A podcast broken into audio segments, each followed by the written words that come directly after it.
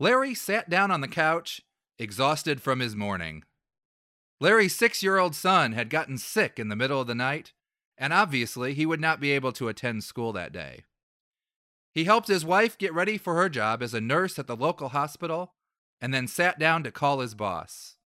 While Larry rarely missed work, he knew that today he had no choice but to stay home. Larry was delighted when his boss said that it was fine for him to stay home, but he did ask Larry to do some work to finish up a few loose ends for a project that they would be presenting to the executives later in the week. Larry was more than happy to do this work from home. About the middle of the day, he fired up his laptop and completed the slides for the presentation as his boss had asked. As he was making some final tweaks to the slides, his boss called to ask if they were ready for review. He quickly attempted to upload them to his department's storage on the network, but he found that even though he had done everything his company's IT department said he should do, he still didn't have the right permissions to access the resources. He quickly signed out of everything and then followed the instructions from IT again. But no matter how much he tried, he couldn't get his presentation uploaded. Following another call from the boss, once again asking if they were ready, he decided to upload the file to his personal Google Drive account and email the link to his boss. His boss replied to say that he didn't have permissions to download the file. Larry looked at the settings and made a change. He was relieved when a few minutes later his boss replied to say that he had gotten the file. Larry's presentation went well, and the project was approved by the executive team. The project was kept under wraps by everyone involved for several months. But suddenly, a few industry blogs began reporting on Larry's project, and one blog even included a screenshot from Larry's slides. An internal company investigation was launched to determine who had leaked this information to the press, with Larry considered the most likely source. But eventually, the investigation determined that the presentation had been discovered from Larry's Google Drive.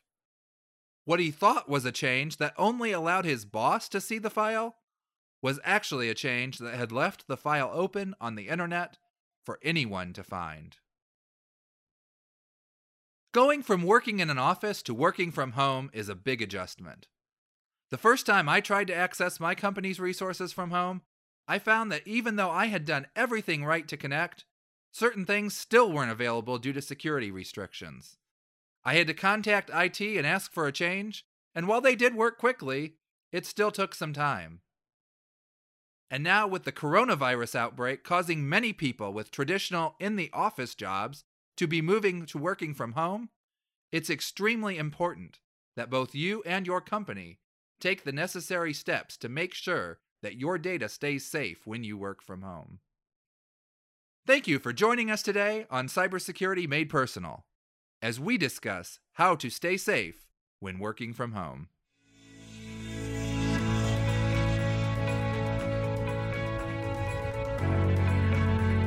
Helping you stay safe in a connected world.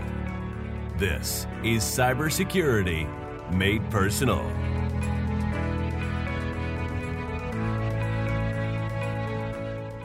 Welcome back to the Cybersecurity Made Personal podcast, the safest podcast on the internet.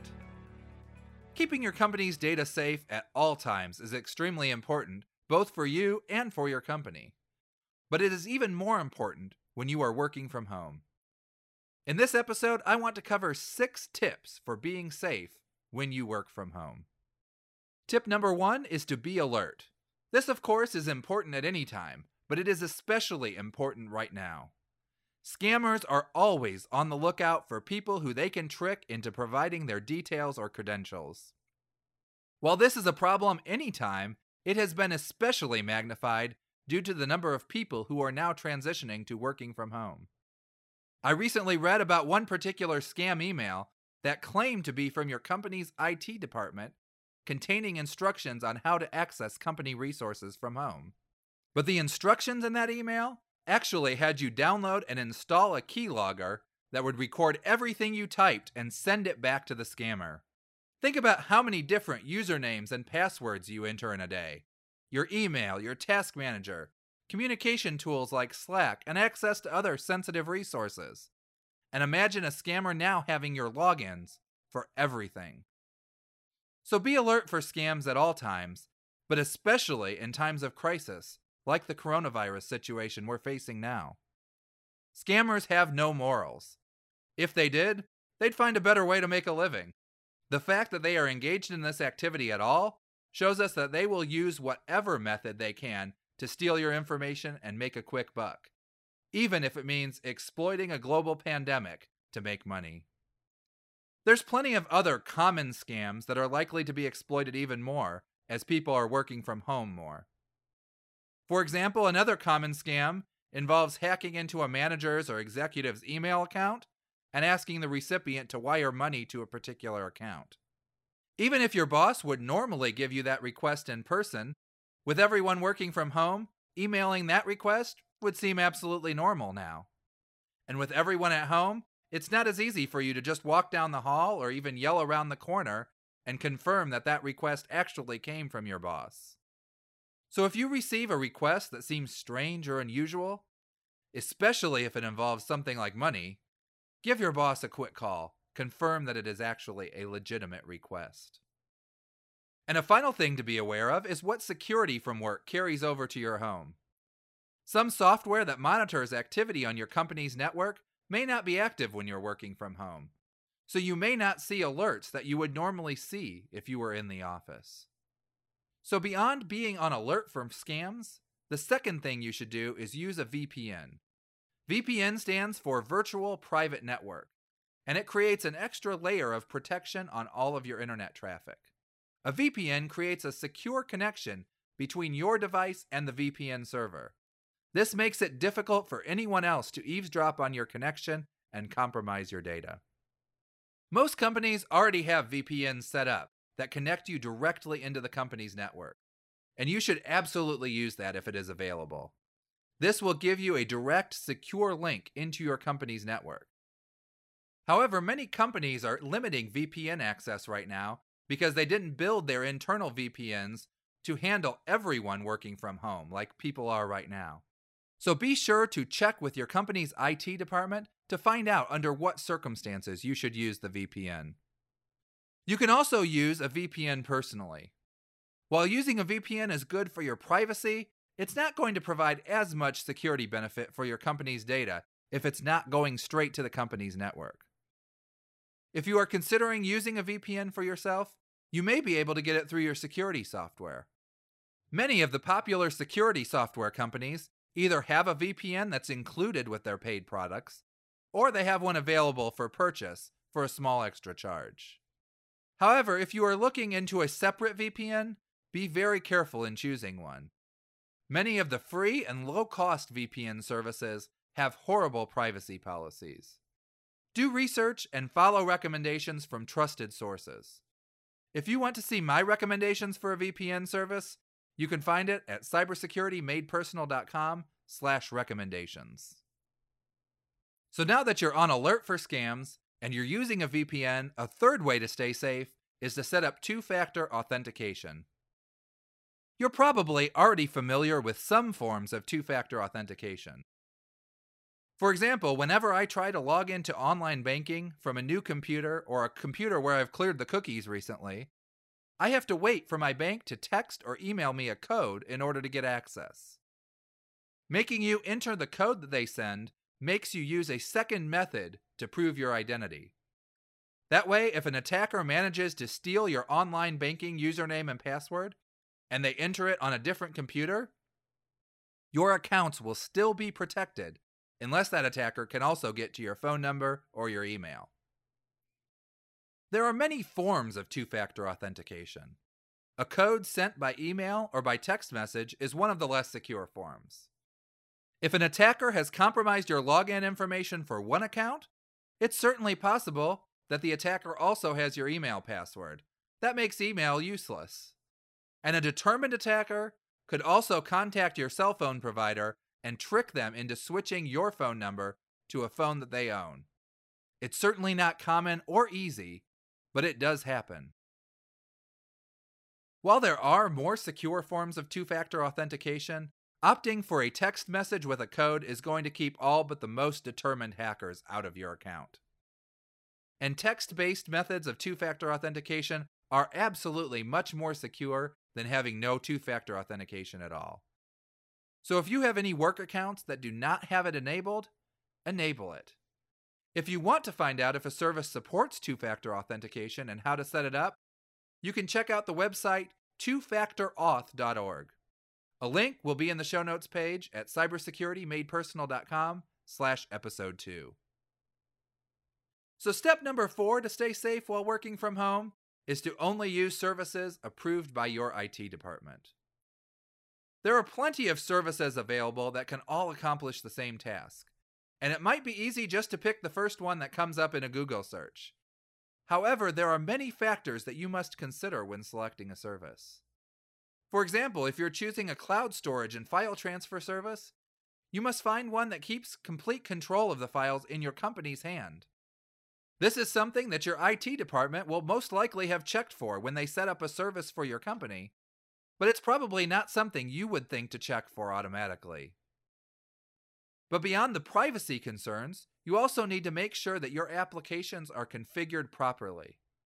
If you're sharing files through personal Google Docs accounts, and then someone decides to leave your company, you could potentially lose access to files created by that person. By using a business level provider like G Suites instead of the personal Google Drive, you can make sure that ownership of those files is properly transferred when someone leaves. So that brings us to number five, which is to keep your software up to date. Whether you're using your own devices or company devices to work from home, it's important that your devices be kept up to date in order to defend against the latest vulnerabilities. It's a good idea to keep your computer up to date at all times, but it's especially important when you take a device outside of your corporate network. That's not to say that you don't have good security practices at home, I certainly hope you do. But I highly doubt you have a corporate security team locking down your home network. So, how big of a problem is vulnerable software? In a 2019 study by the security company Tripwire, 34% of security breaches that occurred exploited vulnerabilities where an update was available but was not installed. A separate study came in with a much larger number 60%. Other studies have come in with numbers in between those two. Regardless of what number you believe, the truth is this you can block a substantial percentage of attacks simply by installing updates. And yes, I will admit, updates have sometimes caused problems. In rare instances, updates have caused serious issues, such as data loss. But most problems caused by updates can re- be reversed very quickly by just uninstalling the updates that you installed. And of course, you should always follow the advice of your company's IT department. Many departments will test updates with all the software that's used in the company to ensure that there won't be any issues. So don't install updates if your IT department has told you to wait. So, our final item is good advice for any time, but especially when you're working from home. Always, always, always, always, always back up your data. This is good advice for any files you have, whether they're personal or business files, and whether you're working from home, in the office, or in a coffee shop. Having a backup of your data will protect you from many problems and can get you back up and running much more quickly if you have a technical problem, or if your device is compromised, stolen, or even just forgotten at home once you're able to return to the office. Ideally, you should back up your data to either a network drive on your company servers or to a cloud service that your IT team recommends. If you don't have access to either of those options, then use something like an external hard drive. Many people use flash drives for backups of important or sensitive files. However, I would highly discourage using a flash drive for backup of important or sensitive files unless you're told to by your IT department. It's far too easy to lose one of these drives and have that sensitive data fall into the wrong hands. So if you find yourself working from home right now, or if you have a business with employees that are now working from home, you can help keep your company's data safe by following these six steps. 1. Be aware of potential threats. 2. Use a VPN. 3. Set up two factor authentication wherever possible. 4. Stick to approved services. 5. Keep your software up to date. And 6. Back up your data. That's all for today. Thanks for joining us, and be sure to come right back here tomorrow as we continue our special Launch Week series with the topic How to Delete Yourself from Google. Until then, stay safe.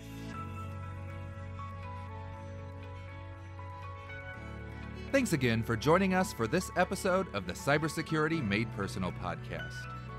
For more information on today's topic and a transcription of this episode, check out the show notes page, which is linked in the description. If you enjoyed the show, we would love it if you would subscribe for free on Apple Podcasts, Google Play, or wherever you listen to podcasts. While you're there, we would also appreciate it if you could take the time to rate and review the show. It really does help us get noticed. Cybersecurity Made Personal is provided for educational purposes only. Please do not take any action on your computer, phone, or other device unless you fully understand what you are doing and the possible consequences. Visit cybersecuritymadepersonal.com slash disclaimer for more information. Cybersecurity Made Personal is a production of Personal Cybersecurity, LLC. I'm Jim Herman. Thanks for listening, and stay safe.